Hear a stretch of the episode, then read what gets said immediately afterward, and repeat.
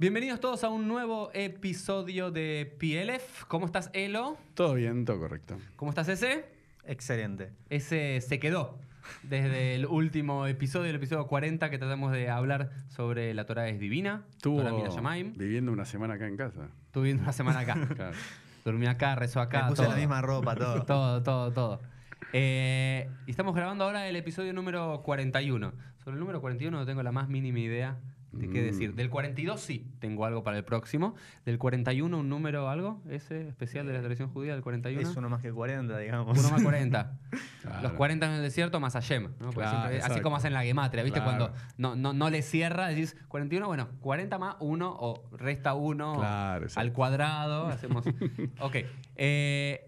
Y lo seguimos invitando acá a nuestro querido ese que nos acompañó para otro tema también bastante polémico y bastante interesante, es Torah y ciencia. ¿Qué pasa cuando la ciencia actual o los conocimientos científicos actuales se contraponen con la, la visión de la Torah o algo similar? Vamos. Entonces vamos a empezar directamente con vos, ese. A, vos dirigís los primeros minutos y después discutimos, pero primero enseñá Torah. Ok, vamos. Voy a empezar con una pregunta porque... Porque depende, claro, soy judío y depende, no, depende también la pregunta. Vamos a encarar por un lado otro. Elo, sí. Torah y ciencia. Sí. ¿Qué significa? O sea, ¿cu ¿cuál podría ser la contradicción o no que hay entre la Torah y la ciencia? Eh, con un ejemplo, a ver, por ejemplo, cuando, no sé, que si se abrió o no el mar, si el mar muerto, el mar de los juncos, ¿verdad? Mar de los ¿no? juncos. Eh, si cayó el maná en el desierto, eso, si las diez plagas fueron verdaderas, eso estamos, si estuvieron los judíos en Egipto, si hay pruebas arqueológicas, ¿por ahí viene o no? No sé, te estoy preguntando a vos. No, digo, para mí viene... viene no, a ver, si yo me, me preguntás a mí, pregúntame. Bueno, ahora te pregunto a vos, eh, Uri. ¿Cuál sería la contradicción o no que pueda haber, la intersección entre Torah y ciencia? Por ejemplo, cuando yo afirmo categóricamente que el mundo ni el ser humano tienen cinco mil setecientos setenta y nueve años. Ah, o, que Dios cre o que Dios no creó al mundo en literalmente seis días de veinticuatro horas. Y eso. Yo eh, pienso, pienso eso, ¿no? Cuando, ah, bueno. No sé cómo lo entendés vos. Ok, o sea, ahora él te lo pregunto dijo, a vos. Cuestiones históricas, vos dijiste cuestiones eh, de la física, de la... De la de la historia del universo. Sí, no, está bueno lo que dice Uri respecto de... O sea, la, la mejor es esa, la creación del mundo, y después, bueno, okay. si, si existieron lo, las diez plagas, si se abrió el mar de los juncos, si, si vivieron realmente los judíos en Egipto, no sé, el tema de, de, de los milagros. O sea, que Eliyahu Anabí, que el profeta Elías subió al cielo. O okay, que en la parashá de hace dos semanas que leíamos en Parashat Korach, cuando las, se, las ab se abre, se abre la, tierra. la tierra y se traga a, las, a los rebeldes. Sí. Bien. A los Elos de la época. Vamos. Team Korach. Vamos a Team de... Korach. Bueno, empecemos por la creación y después vamos vale. a los otros temas. Porque me, ¿Por qué digo que empecemos por la creación? Porque la creación me parece que es un paradigma para poder resolver otros conflictos que puede llegar a haber entre Torah y ciencia. Bueno. Mucha gente viene, estábamos hablando antes de, que, de empezar el podcast, que hay libros que vienen personas ortodoxas normalmente, científicos a veces. Lo tengo acá, ¿eh? Y plantean, no, la Torah y la ciencia no se contradicen, ¿no? Lo tengo acá, ¿eh? El libro ese lo tengo. Hay uno, varios, hay varios. Torah y ciencia. Uno, uno de México, ¿eh? Uno lo tengo, sí. Y agarran y lo que hacen es eh, mostrar cómo, por ejemplo, la, la ciencia no puede nunca demostrar que el mundo tiene más de cinco mil setecientos setenta y nueve mm. años, o, al revés, demostrar que la ciencia en realidad dice que el mundo tiene miles de millones de años porque si le des tal cosa con gematria o no sé qué, etcétera, etcétera, etcétera. Bien. Ahora, lo que yo quiero hacer es lo siguiente. Uno de esos libros agarra y dice, yo, para que no digan que hago trampa, mm. dice, dice el autor, sí. voy a agarrar solamente a comentaristas medievales, a Rishonim, mm. comentaristas medievales de la Torah. Rishonim, estamos hablando de sabios del siglo once al siglo quince, después era común.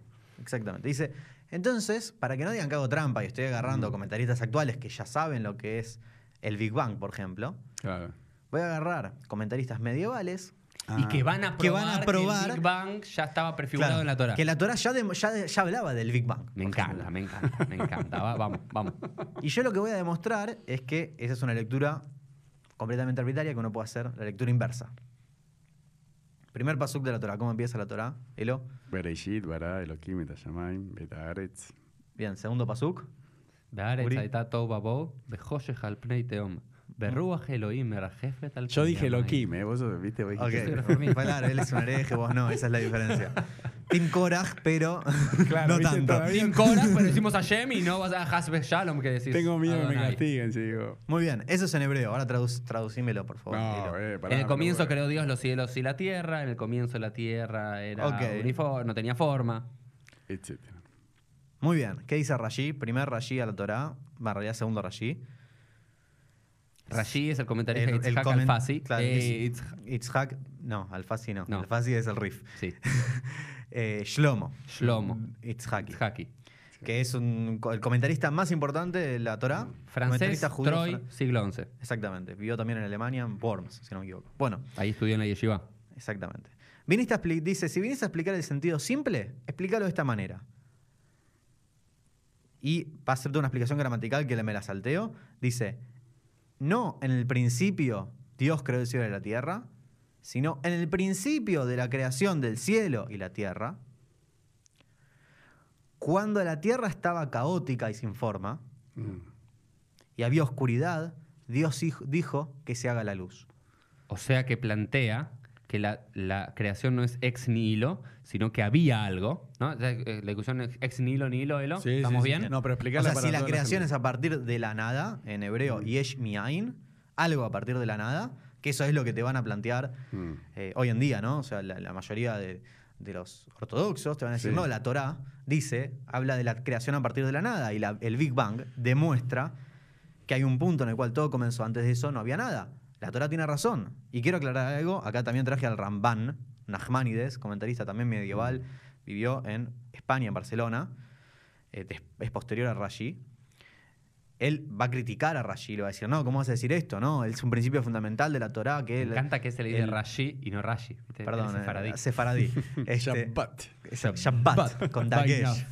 Como si fuese una B con una P mezclada. Sí, sí, tipo, porque es árabe. Pará, un, vos sabés que en el idioma árabe no existe la P de papá, no existe. No, es la F. No, es la B. No, es la B. Bueno, pero también una F. Claro, pero pues dice Shabbat. Como la... Bueno, vamos, ahí. Bueno, decía, entonces al Ramban lo va a criticar a Rashi, Rashi, perdón, y va a decir, no, es un principio fundamental de la Torah creer que Dios creó... el mundo a partir de la nada. No había nada y ahora hay algo. Sí. Yesh mi'ayin, creatio en nihilo. O sea que el Ramban dijo que Rashi era un apicoides, un hereje. Bueno, yo no creo que el Ramban haya querido decir eso, pero evidentemente lo que, estoy, lo que quiero decir es... Rashi dice, según el sentido simple, quizás hay sentidos más profundos, filosóficos, lo que sea, pero el sentido simple está diciendo que... Había algo, una materia y la transformó en algo Dios mejor. Dios la ordenó. Ordenó el mundo. El mundo estaba caótico. Dios dijo, dijo que se haga la luz, hizo la luz y ordenó. ¿No Pero ya el celular acá lo el, vas a ver mejor. Es lo mismo, ¿no? Está bien. No, no, porque el, te, okay. te... el cielo y la tierra ya ahí existían. Está, ahí está. Cuando Dios, cuando la Torah empieza a contar la creación sí, del mundo. Wow. Lo que quiero decir que Eso ese está, está diciendo, que Rashi está diciendo que Dios no creó ni los cielos ni la tierra, sino que Dios le dio orden a los cielos y a la tierra y al mundo. Claro, a ver, puede ser que Dios haya creado los cielos y la tierra, puede ser, pero no Pe me lo contó la Torá. Ah, ya sé. Uh, está bueno. Está bueno. Pero eso está en el, co el comentario de todos los... Eh... Los Rashi. Sí. Jumash Rashi. El segundo comentario de Rashi a la, a la Torá. El primero también lo traje. Ah, lo te, los, te lo salteas un poquito. Claro. Cosas complicadas te las salteas. O decís, no, esto es para quinto año, ¿viste? Como decir, no, tenés que tener más de cuarenta años y tenés que tener ochenta y tres hijos. Terrible. Entonces, dale, sigamos. ¿Cuál que es está, el tercer comentarista? Bueno esto, ¿eh? Esto me gustó, dale. Hay un tercer comentarista que es el tercer... O sea, estoy trayendo los comentaristas clásicos más importantes. Están en cualquier microbot y dolot, cualquier... Pero pará, vamos al repaso con más seguridad. Primero... Primero eh, dijimos Rashi. ¿Qué dijo Rashi? Que Rashi. Dios creó el mundo de algo, de claro. una materia preexistente. Ordenó, claro. Por eso, ¿qué recó sobre? El segundo, Nachmanides. Nachmanides dice, no, Rashi está equivocado, Dios creó el mundo de la nada. Bueno, y, y eso el... es un principio fundamental de la Torah. Bueno, y... El, y Tercero, el... sí. Ibn Ezra. Sí. Ibn Ezra es el tercer comentarista más importante. Estoy sí. trayendo los tres clásicos. Dale, estoy diciendo y... los que son del bueno, Federer, como te gusta decir sí. a vos. Ah, viste, muy bien. Federer, Nadal y Djokovic. Vamos. Digamos. ¿Y? ¿Qué dice Ibn Ezra? Está buenísimo esto. Vamos a... Vamos a, a... ¿Qué? Dale, el título del diario. ¿Qué dice? ¿Qué dice? ¿Qué dice? Dice... Dios creó el mundo a partir de una materia preexistente. Uh, También. No. Digo explícitamente. Porque trae Pesukim que demuestran que el verbo... Pesukim. Pesukim. Pero para, según el Peyat, según el sentido él, siempre. Pero él, él vivía, en, ¿en dónde vivía? Ibn Ezra, España, contemporáneo eso, de, de Rashi. Pero estaba con los árabes, digamos. O sea, claro, él vivía en el mundo está influido musulmán. Por los árabes. Sí, sí, sí. sí. En el buen bueno, sentido. Ramban, Rashi mucho más por el mundo cristiano. Eso y, es lo que digo. Sí, sí, sí. Claro. Ibn Ezra lo trae por una cuestión gramatical. Él va a decir el verbo. Dijimos cómo empieza. Bereshit bara. Sí. El hebro. El, el verbo ese sí. de, de, de donde surge bara. La misma raíz en otros lugares aparece en la Torah y no significa crear algo a partir de la nada. Hmm.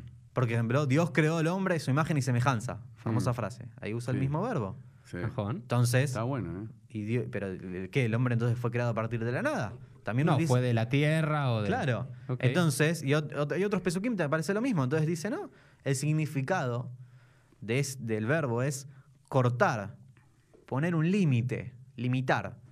O sea, y que él, él traduciría... Como termina a, mas, a Masquil y a Bin. O sea, el iluminado, como termina el sabio, veces, va a entender. O sea, no te, ¿qué es lo que está diciendo? No, la Torah no habló de to, del que ese mundo fue creado a partir de la nada. Solamente que, bueno, el iluminado va a entender. Si no entendiste, si en la Yeshivá no te lo enseñaron, bueno, sé feliz pensando... Es como que, que... Hay, es lo que está diciendo. Hay una Torah, un discurso de la Torah para el Amja, para el, el, el claro, común de la siempre, gente, no, para el fatirismo, sí. pero realmente el que estudia profundamente y demás entiende que había algo más.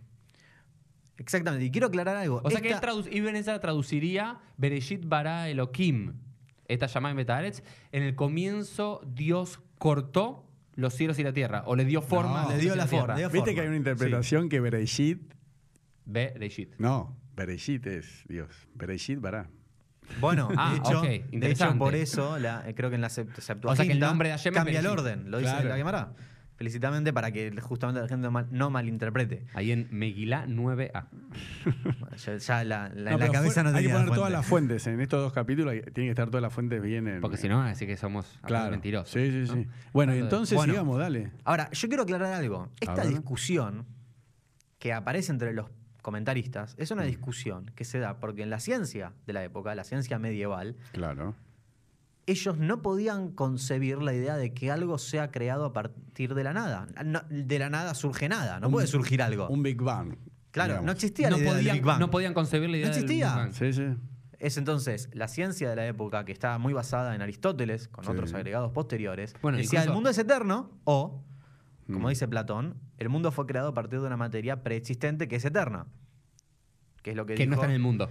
Que, claro, que esa materia, digamos, de alguna manera fue cobrando forma o Dios le dio forma, digamos. Lo que dijo Ibn Ezra Rashi. Y es ese es, en el Moreh Nevuchim del Rambam, bueno. Rambam Maimonides, no dice también que si no fuese porque la Torá dice que el mundo tiene un origen, él debería sostener los principios aristotélicos de la eternidad del mundo? Bueno, esa fuente no la traje, pero la, si quieren la explicamos ahora, después la podemos agregar, no hay problemas.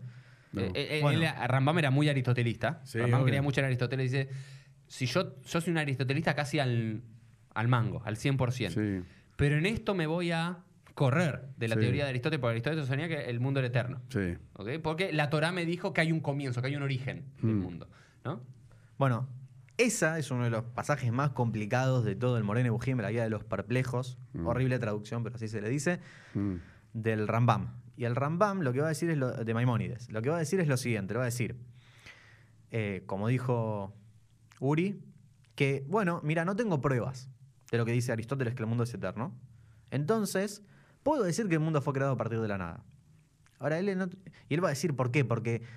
que el mundo fue creado a partir de la nada es un principio fundamental de la Torá, bla, bla, bla, bla, bla, bla, como habíamos dicho que decía Nachmanides también. Mm. Sin embargo, en otro lugar él va a decir, bueno, sin embargo, dice el Rambam, si se comprobase sin ningún tipo de duda que el mundo es eterno y no fue creado a partir de la nada, mm. no habría ningún problema en reinterpretar todos los Pesukim de la Torá, todos los versículos de la Torá, de manera metafórica, y de esa manera explicarlos como aludiendo a que el mundo es eterno. Mm. Y dice, agrega, eso va a ser más fácil que hacer lo que hice yo, que es decir que todas las Pesukim que hablan que Dios tiene cuerpo en realidad son metáforas. A ver, Uri. Te... Entonces ahí ya tenemos, la, o sea, dijimos, en la época medieval había tres posturas. Sí. Mundo eterno, materia prima eterna, digámosle, ¿eh? La de Platón. De, de Platón. Y la tercera postura, la, la postura, digamos, que normalmente se la adscribe a la Torá, que es que el mundo es fue creado a partir de la nada. Sí. Trajimos comentaristas medievales y mostramos que las mm. tres posturas aparecen en los comentaristas y nadie se murió por eso. Mm. Nadie fue y nadie fue excomulgado fue... por eso tampoco. Ahora quiero ir a lo que pasó. ¿Qué hacemos con esto? Ese, dale. ¿Qué hacemos con esto? Claro. ¿Qué hacemos con esto? ¿Y qué pasa hoy en día? Y quiero aclarar algo, que hay una diferencia fundamental entre la ciencia de la época de la Edad Media y la ciencia de hoy en día, y me parece que es clave. En la ciencia de la Edad Media, la ciencia de Aristóteles, había un principio fundamental que se llamaba... O sea, Aristóteles dice que hay distintas causas mm. de las cosas. Una de las causas es la causa final, que, para resumir y sin entrar en detalles filosóficos, es ¿para qué está esto? ¿Para qué la existe teleología. Esto? Exactamente. Epa, ¿Cómo te es? sorprendí, Elo. ¿Cómo es? Elo. No, pero no te entendí. Googlealo. ¿Pero cómo es? Teleología. Ah, teleología. teleología. Sí, sí. O sea, ¿para qué está esto? No es un telo, es para qué. Es la finalidad de las cosas. Sí. El telos. Exactamente. La de la cosa. Entonces, bueno. como las cosas necesitan una justificación por para qué existen, mm. entonces toda la ciencia buscaba motivos, valga la redundancia, finales, o sea, eh, teleológicos, perdón mm. por la palabra horrible, de por qué las cosas eran de esta manera y no de otra. Mm. Claro, y hoy es algo que los... Hoy, un científico no, no se dedica dice. a buscar eso. Es un las causas y no, la, no el, el fin. El científico causas. dice, yo qué sé por qué existe la ley de gravedad. La ley de gravedad existe. Ahora, ¿por mm. qué? ¿Para qué? Sí. Si hay una voluntad detrás de esa ley de gravedad, no es como que la Edad Media tenía idea. una concepción bastante teológica, que había un dios o había un poder. Claro, que... o sea, en la ciencia medieval, en la ciencia aristotélica incluso, o sea, en Aristóteles mismo, que obviamente no es medieval, es antiguo, ya el conflicto Torah y ciencia está... O sea, existe, no hay forma de evadirlo. ¿Por qué? Porque la ciencia me viene a decir el para qué de las cosas y la Torah me viene a decir también el para qué. O sea, la, la, la Torah me habla que hay una voluntad detrás de las cosas, mm. que es Dios. Y la ciencia también se dedica a ese tema, se dedica a lo que sería... Digamos, Cuando hoy, hoy en día, día están escindidos, La ¿no? metafísica. ¿Bien? Hoy, hoy en día están sí. escindidos, ¿no? Y hoy es algo que repetimos muchos y demás. Una cosa es lo que se dedica a la ciencia, al origen de las cosas, y otra cosa es lo que se dedica a la religión, el judaísmo y demás, al porqué de las cosas o el para qué. Claro. Ahí lo tratamos de escindir en nuestras cabezas, en nuestras racionalidad. No, no hay contradicción entre Torah y ciencia porque son dos lenguajes diferentes, pero vos lo que estás diciendo que en la Edad Media o en la Edad Antigua era el mismo lenguaje. Sí, de hecho, mismo, en ese momento, si ustedes se fijan, los científicos también eran metafísicos. Claro. O sea, Maimonides, vos ves, un ejemplo. Claro, vos ves. Ibn Ezra, estudiaban, también. ¿Qué estudiaban? Estudiaban lógica, matemática, física, astronomía. Que la física, digamos, era, incluía la astronomía, la, claro. lo que hoy sería la, la química, quizás también lo que hoy sería la biología, y metafísica. Claro. Ahora, viene un científico y te dice, no, porque yo estudio metafísica.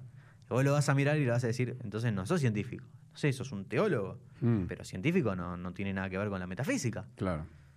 Entonces ya desde el vamos yo diría que el conflicto hoy en día queda, por lo menos lo tenemos que articular de otra manera distinta a cómo se, arti se articuló en la Edad Media, por lo menos. Claro. Pero en la Edad Moderna, a ver, el, va, va, vamos con Pero, lo real, con los tajes, lo, lo, lo que pasa en la gente. Tenés muchos discursos de vuelta, como los que no vieron el último episodio, el episodio cuarenta de la Torá sí. Divina y demás, por favor véanlo porque van a entender muchas de las cosas que estamos discutiendo acá. La cuestión es decir, hay gente que te afirma, no, no, no, si la Torah, y yo lo veo en, en Twitter cada vez que pongo, no, el mundo tiene millones de billones o billones de años y el ser humano tiene dos millones, tres millones de años y cada vez se va descubriendo más el origen del Homo sapiens y el Homo erectus y todo lo que quiera. Dice, hereje, el mundo tiene cinco mil setecientos setenta y nueve años, en un par de meses va a ser cinco mil setecientos ochenta, y yo es como que ya estoy tan en... otro sistema de pensamiento que no puedo entender como alguien dogmáticamente me afirma que el mundo tiene eso y que, por ejemplo, una vez estuve en la yeshiva cuando alguien, un chico le preguntó al profesor sobre los dinosaurios, me dijo, no, es que Dios los escondió bajo, bajo la tierra para que uno crezca que el mundo es más, para que uno crea que el mundo es más antiguo de lo que verdaderamente es. Yo, mi, mi cosmovisión de mundo me es tan antagónico ese discurso que no puedo ni, ni replicar porque me parece una, perdón que lo diga, una bobada. Uh... ¿No? Entonces, bueno, pero por eso digo, eso? empecemos por el principio. Empecemos de, de, de, de, de como decíamos y como hicimos en el post, podcast anterior, sí. desarticulemos la pregunta, desarmemos la pregunta. Digamos, la pregunta hoy en día tiene que tener otra forma de encararlo. ¿Por qué? Porque la ciencia la cual, de la cual surgía la pregunta esta, hoy en día es distinta. Okay. Pero mm. bueno, supongamos que, digamos, no, sí, hay un conflicto y demás. Yo puedo tener distintos caminos, puedo decir... Bueno, entonces tengo que sintetizar de alguna manera Torah y ciencia. O sea, Si la Torá me dijo que el mundo tiene cinco mil setecientos setenta y nueve años y la, y la ciencia dice que tiene miles de millones, una de las dos está equivocada y la otra tiene razón. Hmm. Ahora, si yo no quiero resignar ninguna de las dos, puedo decir, bueno, entonces la, quizás la ciencia en realidad de alguna manera puede llegar a que el mundo tiene cinco mil setecientos setenta y nueve años y la Torá, digamos, vamos, tiene la posta, o al revés, ¿no? O puedo decir, no, en realidad lo que tenía razón era la ciencia, la Torá tiene que... El eh, lenguaje metafórico. Busquemos la metáfora, busquemos la forma de decir que en realidad eran miles de millones de años. O sea, dicho de otra manera, de alguna manera busco que las cosas encajen y hago que la Torá ah. vaya detrás de la ciencia o la ciencia vaya detrás de la Torá. Interesante. Quiero, quiero un, un ejemplo que estudiamos eh, hace un par de semanas en, en, en Parashat, en el libro de Midbar, cuando hubo una, una epidemia que muchos Yehudim estaban muriendo en el desierto, mm. Dios le dice a Moshe que haga qué, que cree como una vara, que es la vara que tienen hasta el día de hoy en muchas ambulancias. Con las serpientes. Con, con las serpientes y demás, y que levante la vara y la gente se curaba. Sí. ¿Es cierto? ¿Sí? Sí, sí, sí. Ahí se la Torá. Y uno lo puede tener en sentido literal y demás. Pero cuando yo digo que muchas veces la Torá es metafórica, es porque no es que soy un hereje, que soy el primero que lo piense y que dije un hidush, una novedad. Nuestros mismos sabios en la Mishnah, ¿qué comentan? Dicen, no, ustedes piensan que lo que curaba a la persona era... La, que, que levante Moshe, eso no, era mirar al cielo, confiar en Dios, y ahí la gente se curaba, ¿no? Mm. Yo lo entiendo como una metáfora. Entonces, tenemos una herramienta de nuestra propia tradición judía, de la Torá oral y demás, entender muchos pasajes en sentido metafórico. Bueno, cinco mil setecientos setenta y nueve es otra cosa, o te quiso contar otra cosa, ¿no? Sí, de hecho, ese es un camino. O sea, el camino de la síntesis, digámosle. Mm. Síntesis, o, o, o me guío más por la Torá y hago empalmar la Torá con la ciencia, o más la ciencia con la Torá. Sí. Ahora, ¿cuál sería el problema de eso? El problema... Cambia la ciencia. Cambia la ciencia, la Torá me quedó atrás, tengo que ir detrás, mm. o al revés. Entonces vos decís... O sea, y, y lo que termina pasando muchas veces es que se termina tergiversando una para hacerla encajar con la otra, sea cual sea, la que sí. está detrás, la que está delante. Entonces, que lo que muchas veces ocurre... Eh, con este tipo de libros que hablan de Torá y ciencia, es que vos lees y parece muy copado y muy interesante, se lo hace un científico y te dice, no, pero escuchame acá, esto que es está, una burrada. El, el, el uso que está haciendo de la teoría de la relatividad es un desastre, no entendió nada esta persona. Entonces... Pero muchas veces ese no crees que surge de estos círculos y científicos ortodoxos o pseudocientíficos ortodoxos y demás. ¿No crees que surge en este afán que yo a veces discuto con muchas personas, que el ortodoxo parte de una verdad y trata de... que esa verdad es la Torá y trata de adecuar la ciencia generalmente a esa verdad, o esa verdad de la Torá a la ciencia de, del momento, en vez de realmente ser como un científico que debe hacer, decir, yo no conozco la verdad, yo me despierto y veo la realidad y trato de llegar a la verdad, pero no parto de la verdad? Ese para mí es el gran problema. Cuando vos partís dogmáticamente de la Torá es verdad, claro, que Dios creó el mundo en, en seis días, entonces digo, no, realmente no fueron seis días, sino que cada día fueron miles de millones de años, pero el proceso fue exactamente el mismo. Yo me acuerdo que en Israel estaba en un momento en Mahón de Madrid, no sé, ya dos mil seis, dos mil siete, ya no me acuerdo, y vino un ortodoxo y demás a decirnos, les voy a demostrar cómo la Torá es verdad, es verdadero, y las siete maravillas de la Torá. Nos mostró un PowerPoint que habían mostrado, de las, no sé si alguien lo vio. Una Yo creo que una, estuvo acá en Argentina. Sí, pero es una aberración al conocimiento. Pero te, lo, las siete maravillas, y el que, de vuelta, no está muy instruido, dice, ah, esto es verdad. Pero realmente esto, como decía, se lo mostrás a una persona que más o menos sabe y dice, es un papelón. De hecho, te digo más, esa persona que llega a la Torá porque le mostraste las siete maravillas y mm. no sé qué, le mostraste los códigos de la Biblia, otra aberración terrible que... Eso es para un podcast. Para o, lo que es, o cualquiera de estas supuestas pruebas, mm. en el momento se maravilla. Ahora, después, cuando pasa un año, dos años, tres años, lo que sea, y se da cuenta que eso que le dijeron es mentira... Claro. Es como habíamos antes, pierde todo. Pasa por una crisis enorme. Hmm. Y el problema, es, no es un, el problema no es pasar por crisis, porque todos pasamos por crisis, por momentos donde no sabemos qué hacer, donde dudamos hmm. y demás.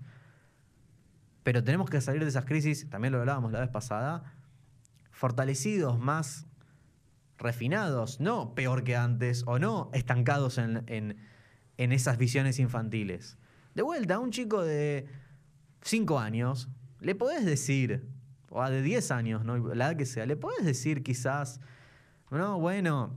Dios creó el mundo en seis días. Dios creó el mundo en seis días y demás. Y eso lo hacemos, a ver, yo lo hago. Ahora, cuando el chico tiene veinte, o tiene treinta, o tiene cincuenta, y, y tiene un poco de conocimientos, le va a costar mucho creerte eso, y es terrible que se infantilice la Torah de tal manera que ni siquiera sepamos lo que dicen de vuelta los comentaristas clásicos. De vuelta, no traje a ningún comentarista raro, traje a los tres más importantes que cualquier yeshiva los van a encontrar, en cualquier edición de la Torah judía los van a ver. Y también ese tengo una pregunta, ¿no hay una, una yendo más para la, la, la Gemara? Porque muchas veces se creía que, que, que los judíos teníamos no solamente la Torah correcta, sino la ciencia correcta, ¿no es cierto? Y me parece que hay un, un pasaje, en, creo que en Baba Batra y también en Psahim y demás, que hasta los propios sabios de la época del Talmud cambian su parecer científico por el saber de los sabios, eh, de los filósofos no judíos, ¿puede okay. ser? Sí, acá lo tengo, lo estoy buscando en el celular. Es Tiene una contraseña muy larga en su sí, celular. noventa y cuatro B. Dice, eh, enseñaron los sabios. Los sab... Perdón, enseñaron los rabinos, ¿no? Sí. Los sabios de Israel dicen que la esfera del firmamento está fija y las constelaciones dan vuelta. Y los sabios de las naciones dicen, la esfera del firmamento da vuelta y las constelaciones están fijas. Aclaro algo que se, antes de sí, avanzar. El firmamento no existe, pero bueno.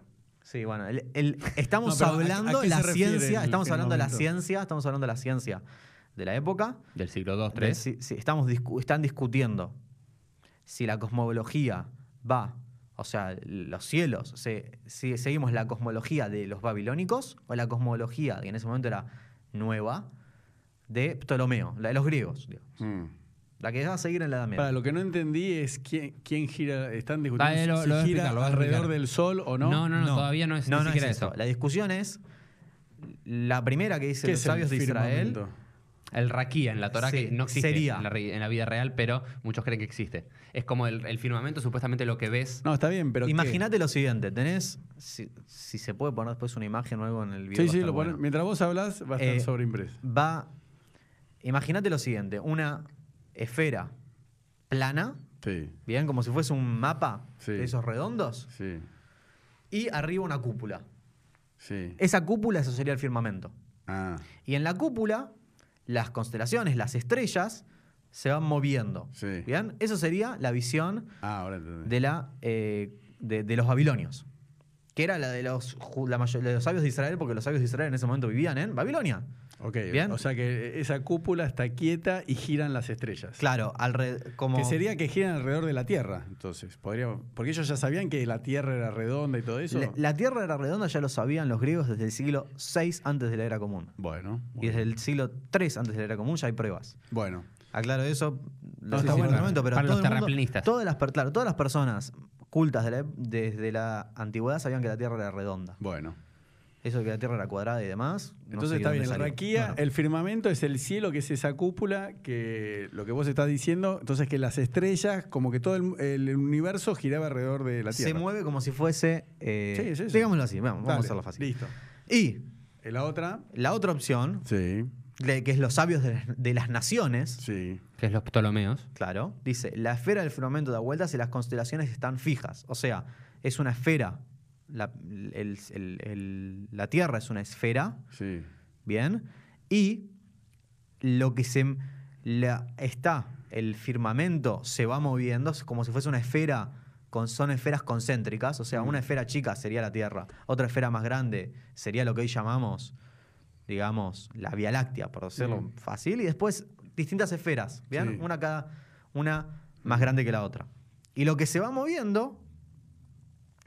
Es, son las esferas, pero las constelaciones, o sea, las estrellas, vamos a llamarlo, sí. se quedan o donde están las estrellas, no se mueven. Ah. ¿Bien? Pero entonces es sería... como hoy decimos que la Tierra da vuelta al Sol, porque el Sol no se mueve. Claro, o sea, era como una especie... A ¿no? ver, Uri, ¿cómo quedan las dos? No las entendí la diferencia. ¿Se entiende? No, una, es primera... una, cup, una es una... No, la, la tierra con respecto es... a la Tierra. La primera que dice que la Tierra está quieta y se mueven las, eh, se mueven las estrellas. La primera dice que... Lo, no, no estamos hablando de la Tierra, estamos hablando de, de, de la cúpula esa, digamos. Bueno, del firmamento. La cúpula, la primera es la cúpula está fija, las constelaciones se mueven, las estrellas, digamos, se sí. mueven. La segunda es al revés. Está fijo el... Está fija las estrellas sí. y lo que se mueve es... La cúpula, la que cúpula. serían como un, círculos, uno más grande que el otro. ¿Bien? Sobre donde están las estrellas. Claro. Apoyadas.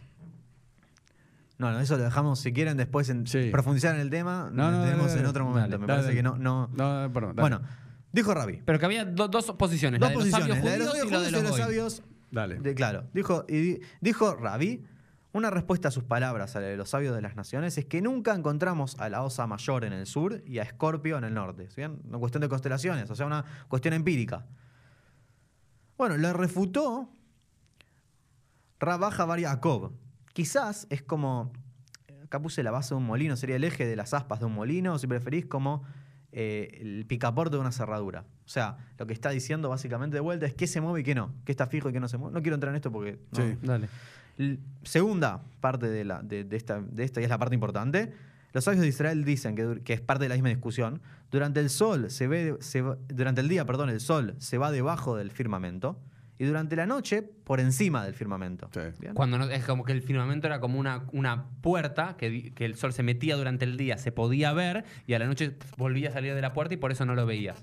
Algo que con la ciencia actual es ridículo. Claro, y los sabios de las naciones dicen, durante el día el sol se va debajo del firmamento y durante la noche por debajo de la tierra.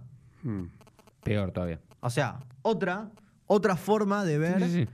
El, el, la, la, la, cómo es el mundo, cómo es el universo. Sí. Dijo Rabí. Sus palabras, la de los sabios de las naciones, parecen mejor que nuestras palabras. Porque durante el día los manantiales están fríos, durante la noche están calientes. De vuelta, no importa por qué es la prueba, funciona o no funciona. No, ponerlo en modo avión porque interfiere con el sonido. Dale. Digo, Rabí dice que los sabios de las naciones tienen razón y los sabios de Israel están equivocados en, la, en mm. esta cuestión de la ciencia. Tiene razón Ptolomeo, no tiene razón los sabios de Israel. ¿Qué hacemos con esto? Pero si la Torá siempre es verdad, nunca se equivoca, ¿cómo los sabios de Israel se van a equivocar en una cuestión de ciencia? ¿Y? La respuesta es muy fácil. ¿Quién dijo que los, los sabios de Israel sabían ciencia?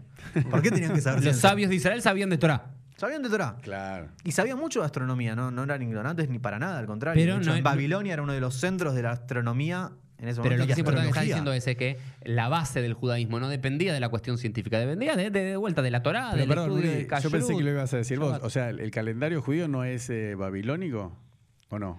Nosotros importamos muchas renovaciones de sí. nuestro calendario, como el nombre de los meses, sí. el momento en el cual festejamos el Año Nuevo y varias cosas más. El calendario lunisolar, como lo conocemos nosotros, ver, con el calendario lunar y más, muchas del exilio babilónico y, y cambios después. Pero a mí lo que me parece interesante, y también hay, hay un texto de eh, Abraham ben Rambam, que era el, el, el, el, el hijo de Maimonides, que escribe, no sé, o sea, las Drashot, ¿cómo se llama? No, Drashot sí. a, Es, eh, bueno, dama, a, una introducción una, a, a la Gemara, al Talmud.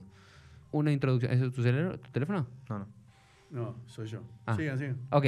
Eh, lo que él plantea en ese texto y dice, no, uno lo que le, le tiene que creer a los sabios y demás es cuestiones de Torah, pero cuestiones de ciencia, no eran expertos, y si se equivocan, se equivocan, y ya está. Entonces, me parece que es el fundamentalismo moderno, de vuelta, el fundamentalismo de ciertos sectores de la ortodoxia moderna, de tratar de hacer una tama, una correlación directa entre las palabras de la ciencia y las palabras de la Torá, y que todo tiene que ser exactamente igual, y que si la arqueología discute la Torá, la arqueología está, está equivocada, o tenés que reinterpretar cabalmente la Torá para que no haya discusión. Cuando vos decís, no, son dos cosas separadas, está bien, el mundo puede tener miles y millones de años, cuando la Torá te cuenta que, el, o la tradición de Israel, o te cuenta que el mundo tiene cinco mil setecientos setenta y nueve años, y va por otro lado. No okay. Por una verdad, verdad científica. Ahora te voy a hacer una pregunta. Si es así, entonces, ¿qué hago cuando una Alaja, por ejemplo, se basa en una ciencia que está equivocada? Muy interesante, y creo que hay, hay machloket hoy en, en los poskim, en los codificadores modernos, hay algunos que no se mueven porque lo que consideran que es Torá, digamos, lo, lo que es la Torá, es cómo ellos recibieron la Alaja por más que estuviesen basados en una ciencia equivocada. ¿Sí? Y otros que te dicen no, que se animan a que haya una ashpa, una... Eh, ¿Cómo es ashpa? Un, eh, una intromisión, de alguna forma, eh, de la ciencia en el discurso halájico, y te permite cambiar ciertas cosas. Pero es bastante problemático, para un lado y para el otro. Bueno, vamos por la parte que dice que no se puede cambiar. Sí. O sea, si vamos a la... Al, creo que la visión más fundamentalista en ese sentido la tiene, por ejemplo, el Rebe de, de Lubavitch. Mm. El Rebe de Lubavitch plantea en, un, en varias cartas, él dice, bueno, eh, generación espontánea. Todos sabemos lo que es la generación espontánea, que a partir de la materia inerte, a partir de... Surge por, algo. Surge algo. Por ejemplo, mm. a partir de la basura surgen... Como se creía la, en la Edad Media. La, las mucho. Moscas. Sí. Bien, esto era algo de la Edad Media, se creía que era así, funcionaba así. Ya hoy en día ningún biólogo va a pensar que esto es así. Okay. O sea, sabe que no. Se sabe que las moscas se reproducen, mm. no surgen a partir de la basurita. Mm. Ahora hay un problema. en el Mishneh Torah del Rambam, Maimonides dice que se pueden matar moscas en Shabbat porque, se reprodu porque justamente porque surgen de la materia inerte. Tienen eh, reproducción espontánea. Sí. Hoy en día sabemos que no es así. Sabemos que tienen otro tipo de reproducción. Entonces la pregunta es, entonces, ¿no ¿Puedo, ¿puedo matar moscas en ¿puedo Shabbat? ¿Puedo matar moscas en Shabbat o no puedo? Bueno, el Rebe de Lubavitch va a decir, no solamente que podés, sino que el Rambam tenía razón.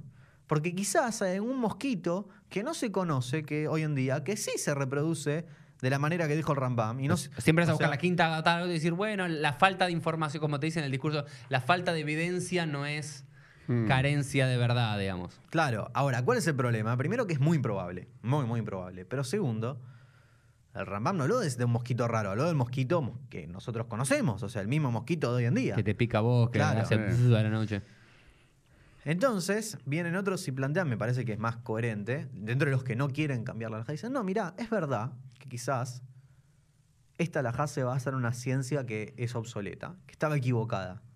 Pero a nosotros lo que nos queda es la halajá. Hay un discurso halájico que va más allá de la halajá, hay reglas de la halajá y demás. Más allá de la ciencia. Más allá de la ciencia, que son independientes. Y bueno, si, si a partir de estas reglas, estas argumentaciones halájicas, llegué a la conclusión de que no puedo matar el mosquito a una mosca en Shabbat. Bueno, no puedo hacerlo y ya está.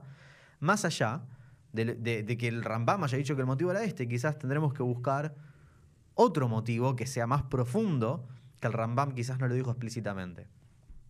Esas serían las posturas que dicen, no, no hay que cambiar. Hmm. Otros pueden plantear, no, mirá, sí se puede cambiar. Pongo otro ejemplo que también es conocido.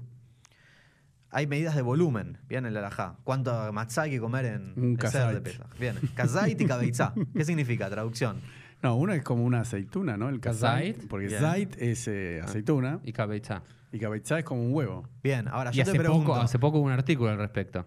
Que encontraron huevos enormes. Eh, la medida de cuánto es un huevo y demás, cuánto es el volumen. Que encontraron cáscaras de huevos en Jerusalén que eran mucho más grandes de lo que establece la halajá en nuestros días. Uh... La pregunta es, si vos, vos alguna vez viste cuánto es un kazait, que hmm. se debería hacer como una aceituna. Sí. Es mucho más. Es muchísimo más que el sí, volumen de una aceituna común. Mucho más. Entonces algunos te van a decir, no, lo que pasa es que Nishtania te va a cambiar la, la, claro. la naturaleza. Es que las aceitunas, las aceitunas antes eran, eran más grandes. Ahora, la verdad es que si uno estudia la historia de, la, de esta halajá, lo que se va a dar cuenta es que hay una diferencia entre Sefardim y Ashkenazim sobre el tamaño de la aceituna. Los Ashkenazim pensaban que la aceituna era mucho más grande que las, el sefara, los Sefardim. ¿Por qué? Porque nunca en su vida habían visto una aceituna. Porque vivían en países donde no existían las aceitunas, pensaban que eran más grandes. Ellos se guiaban por lo que decían la Gemara, por, algún, por lo que dice la Mishnah y demás, y calcularon mal. Qué bar. Ahora, la pregunta es, entonces hoy en día sigo teniendo que comerme una matzá gigante que no sé, que si veo el volumen es mucho más que una aceituna de las que yo conozco y de las que hubo a lo largo de toda la historia, ¿o no? Ya está, quedó. O, o puedo, puedo, tengo que comer menos o no, ya quedó estipulado como lo mismo. ¿Bien? Sí, o lo, los dos días de, ¿cómo se llama? De, de Yom Tov. Claro, de Yom Tov. O sea, ¿cuál es el sentido de seguir haciéndolo?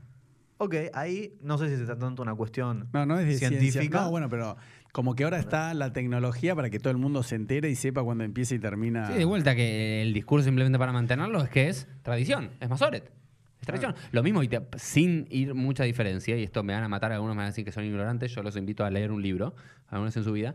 Eh, ¿Por qué hoy los no, ortodoxos? Pero para, a partir de ahora no digan los invito a un libro. Los invito al podcast y que vengan a debatir bueno, con vos. En serio, te digo, todos los, M N el que quiera. Cuando todos. Vos ves, ¿por qué los ortodoxos no utilizan ningún tipo de elemento eléctrico, de luz eléctrica en Shabbat? Mm. El verdadero motivo, que el que tiene una de las teshuvot más largas y después es Oberbach, sí. ¿Ok? El motivo que dice es realmente no hay ningún motivo. No. Pero ya quedó como masoret, como tradición. Minag Israel. ¿Me, ¿me equivoco o no? Minag Israel. ¿Pero qué? ¿Hablas de Rab electricidad? Ele de de sí, electricidad de hecho, Shabbat dice, no hay ningún, no es ni fuego, no es ni boné, no es ni construcción, no es ni cerrar un circuito, no es makebe patish, no es todas las categorías halágicas de las treinta y nueve melajot, treinta y nueve tareas prohibidas. Mm. Están prohibidas en Shabbat. La verdad que no hay ningún, porque si es esta, no tiene sentido por esto. Si es esta, no tiene sentido por eso. Dice, ya está, hace ochenta años, noventa años, dice, los sabios dijeron que no se puede, es eso. Sí, a lo que, igual. A lo que los, oh, ahí sí, me pongo ya de, de mi lado, del mostrador en esta discusión. Digo, pará, muchachos, si descubrimos que no es eso, vas a impedir tener Oneg de Shabbat y placer de Shabbat cuando mm. muchas veces la electricidad, no para hacer una tarea prohibida, yo no, usar, una, no usaría moledora en Shabbat o algo para cocinar en Shabbat, porque son cuestiones que están prohibidas en sí, el elemento. Pero si la electricidad en sí me puede ayudar a tener más Oneg Shabbat... Pero si después Shabbat, le piden a la Yikse que hace, ay, qué calor que tengo, usted no tiene frío... Bueno, pero, pero eso está en discusión. Pero no es cierto que dice eso, ¿verdad? Dice, Minag es... Sí, es, es Rab, Rab, Zalman Oyerbach dice eso. Bueno, hay otros poskim que no está están bien. de acuerdo. Pero está, estamos dentro Existe, de lo más ortodoxo que puede haber. Estamos hablando de un Rab jaredí. Sí, sí, sí. Un Rab ultra, ultra ortodoxo. Bueno, ya entraste en otro tema, que es qué pasa con... O sea, que me parece que es un tema más interesante que empezar a discutir si el mundo tiene cinco mil setecientos setenta y nueve años o no, que es la intersección que hay entre la Torah y la tecnología. O sea, cuando hay descubrimientos tecnológicos, científicos, innovaciones, etcétera, son desafíos que uno como judío, como judío practicante, la Alaja, tiene que enfrentarse a esos desafíos. No sé, de repente surge la posibilidad de eh, manipulaciones genéticas. Hmm. Tanto, algo que se me ocurre ahora, ¿no? Bueno, ¿se puede, no se puede? ¿Por qué? ¿Por qué sí? ¿Por qué no? Bueno, ese tipo hmm. de relación que puede haber entre la Torah y la ciencia, a mí por lo menos me parece mucho más enriquecedora que ponerse a discutir si los dinosaurios son una prueba para la fe o no. Me parece que hay mucho más para, para desmenuzar ahí. Es que, que creo que... Quiero empezar a ir cerrando. Sí, sí, sí. Siento que nuestros cierres van a ser largos, pero creo que lo, lo que nos trajo ese, para mí, para, para mí en particular, pero para todo lo que nos estás escuchando o viendo en estas últimas eh, dos episodios que, que hicimos, es una lectura un poco más profunda, más mm. estudiada y mucho menos basado en, ni en el cuentito, ni en el milagro, ni en la ciencia, ni en eh, cuestiones que son mucho más banales, que cuando pasa la emoción de ese momento se te cae todo, ¿no? Que eso es lo que había pasado con, con Am Israel en el desierto. Voy a hacerme un poquito de rabínico un rato. Mm. Que la gran tragedia del pueblo Israel en el desierto. ¿Qué pueblo en la historia, si leemos la Torá, mm. vio más milagros? Sí. La apertura de todo. Y una y otra vez perdían la fe. Porque se basaba, su fe se basaba en el milagro de ese momento. Sí. En, no, uy, sí, este rabino me dijo que la Torá no se equivoca con la teoría de la evolución y que es exactamente lo mismo y una cosa y la otra. Y no hay contradicción absoluta en una cosa y la otra. Pero cuando alguien después creces un poquito y vas a la universidad o lees una revista académica y más, y se te cae lo otro y dices, wow, entonces si yo por esto empecé a comer kasher, si, yo, si alguien empieza a comer kasher porque a alguien le, le prueban que, que no hay contradicción entre Bereshit y el Big Bang, es la peor forma de acercarse a la Torah. Pues una, es una, es un, algo infantil, algo que es endeble, totalmente endeble. Y me parece que cuando uno tiene, que es lo que decías antes que me gustaba, que ¿qué significa Torah Mina Shamayim? Que yo considero, es mi consideración del texto, que este texto es divino, que este texto tiene una enseñanza trascendental, que nos viene acompañando hace tres mil años, que sigue guiando a nosotros, a nuestro pueblo hace tres mil años, y yo tengo un compromiso de vivir y de discutir y de basarme en este texto para mi vida, para una cosa o para la otra, para ver las discusiones, que me parece algo mucho más enriquecedor para, para el judío promedio que estas creencias, que yo las considero uno y tres, infantiles. Por supuesto que el mundo tiene más de cinco mil setecientos setenta y nueve años. Por supuesto que los dinosaurios existieron. No, eso para vos. Pero dejemos de... No, pero eso incluso... Hay un millón de judíos si no que, que piensan que, que, que no. ¿Qué afecta? Esta es la pregunta. ¿Qué te afecta si no, porque te afecta... No? Por eso, o sea, no, pero, tenés que... El conocimiento tiene que servirte para crecer, no para estancarte. No, Está bien, no, no, ese, pero ahí, ahí esa es mi diferencia. Es decir, yo afirmo, no, el mundo no tiene cinco mil setecientos setenta y nueve años. Sí, los dinosaurios existieron. Y sí, los seres humanos somos productos de una evolución. Pero eso, y la por historia... supuesto que es así. Ah, muy bien, por eso es lo que, que quiero escuchar. Así. No solamente que es así, sino que... Y no que la historia yo, de Adán y Eva... Lo dicen rabinos mucho más importantes que yo. Yo ni siquiera soy rabino. Y no solamente que lo dicen, sino que... me parece De vuelta, me parece que... Y no les que, hace tambalear que, ni que, un centímetro. Me parece que esto sea una polémica. Es mm. perderse un montón de cosas mucho más importantes y trascendentales. Discutir, que yo tenga que venir a discutir Torah y ciencia, que tenga que ponerme a hablar de que el mundo tiene cinco mil setecientos setenta y nueve años o no, mm. en vez de ponerme a discutir, como decía antes, pero vos, ente vos entendés cuestiones mucho más importantes como ¿qué hago con la manipulación genética o con la clonación? Pero vos ese, con... ent entendés que tenemos que hablar de eso porque todavía hay millones de personas y millones de mm. judíos que fueron educados en que exact eso es, un es una literalidad y es casi un dogma de la fe creer que Adán y Eva existieron como personajes de carne y hueso, que estando desnudos y que se conocieron, ¿entendés lo bueno, que digo? A ver, sí, lo vivo todos los días. Ah, ok, es, pero eso es un problema, tenemos que, que es, elevar. No, no, no solamente que hay que elevar, lo... la tradición judía de vuelta, traje, vuelvo al principio, ¿no? Traje a Ibn Ezra, al Ramban y a Rashi, al Bereshit, y a los de ellos tres, mm. dos de ellos fueron como la ciencia de su época en contra de lo que aparentemente decía la Torá. Mm. En realidad... Y, y nadie se murió por eso, nadie, al contrario, están Ahora, ahí, lo que pasa los es que podés leer. Hay, hay que unir eh, el podcast anterior con este y entender que toda la ortodoxia se basa en creer que la Torá es divina, ¿no? Y que la Torá es una verdad absoluta. ¿Me explico? Entonces, todos los mandamientos y todo el cumplimiento que hacen los ortodoxos... Sí, es, déjame es, decirte, Elo, es la ortodoxia que vos conocés, la ortodoxia que más pulula acá en la Argentina. No, pero, en, pero la ortodoxia en, en mis... de ese, la, ese representa la ortodoxia, ese representa no, pero, la, otra ortodoxia. Está bien, pero la, yo te hablo de la, la, la litaí mismo, la jasídica. Más la jasídica, digamos. No, pero la litaí también, o sea, los, los litaí, los misnagdim también piensan eso, ¿eh? Ok, pero ahí digo, tenemos que digo, en otro problema, no, no, que, pero, que significa verdad. No, no, pero por otro eso te digo, pero yo lo, lo que, lo, para mí, para cerrar con, con un mensaje práctico para la gente, es que pensá lo que quieras, pero no odies a tu prójimo, ¿entendés? O sea, que no haya odio porque Uri dice que, o yo digo que no creo que la Torá sea verdad, o, o que si algo se contradice, eh, eh, no, vos decís los dinosaurios eh, existieron, el ser humano es un producto de la evolución de otra especie, no sé qué, que no por eso te tienen que, que odiar, ¿entendés lo que te digo? Eso es lo que yo digo. Después el resto, bueno... No, pero para mí lo, lo bueno es la, la discusión, el estudio, pero no quedarnos, para mí esto es lo, lo más interesante que tiene ese que aporta en, en, en Twitter, síganlo en Twitter, Mereda Kodesh. Eh, eh, vayan a los artículos que tiene y demás, que vos no te imaginarías que el que lo escribe es una persona ortodoxa que todos los días se levanta, va al miniano y me dijo, llego un poquitito más tarde acá porque hoy es Rosh Hodesh, así que Hodesh mm. Top para todos. Sí. Hoy es Rosh Hodesh, llego un poquitito más tarde y demás, y que respeta Shabbat que Ilgeta y que no rezaría con una mujer al lado o que no iría a comer a un restaurante vegetariano o una cosa a la otra, es como yo sí podría hacer. Desde mi Ashkafá mm. y desde mis otra lectura de estas cuarenta y nueve formas de entenderlo, eh, kasher o, o taref, tameo o taor, puro, impuro, apto o no apto. Pero me parece que vos demostrás que puede haber una ortodoxia, puede haber un compromiso con la Torá y con las mitzvot mucho más rico cuando superás ese simplismo que es simplemente un discurso muy populista y muy... Eh, no, es el dogma o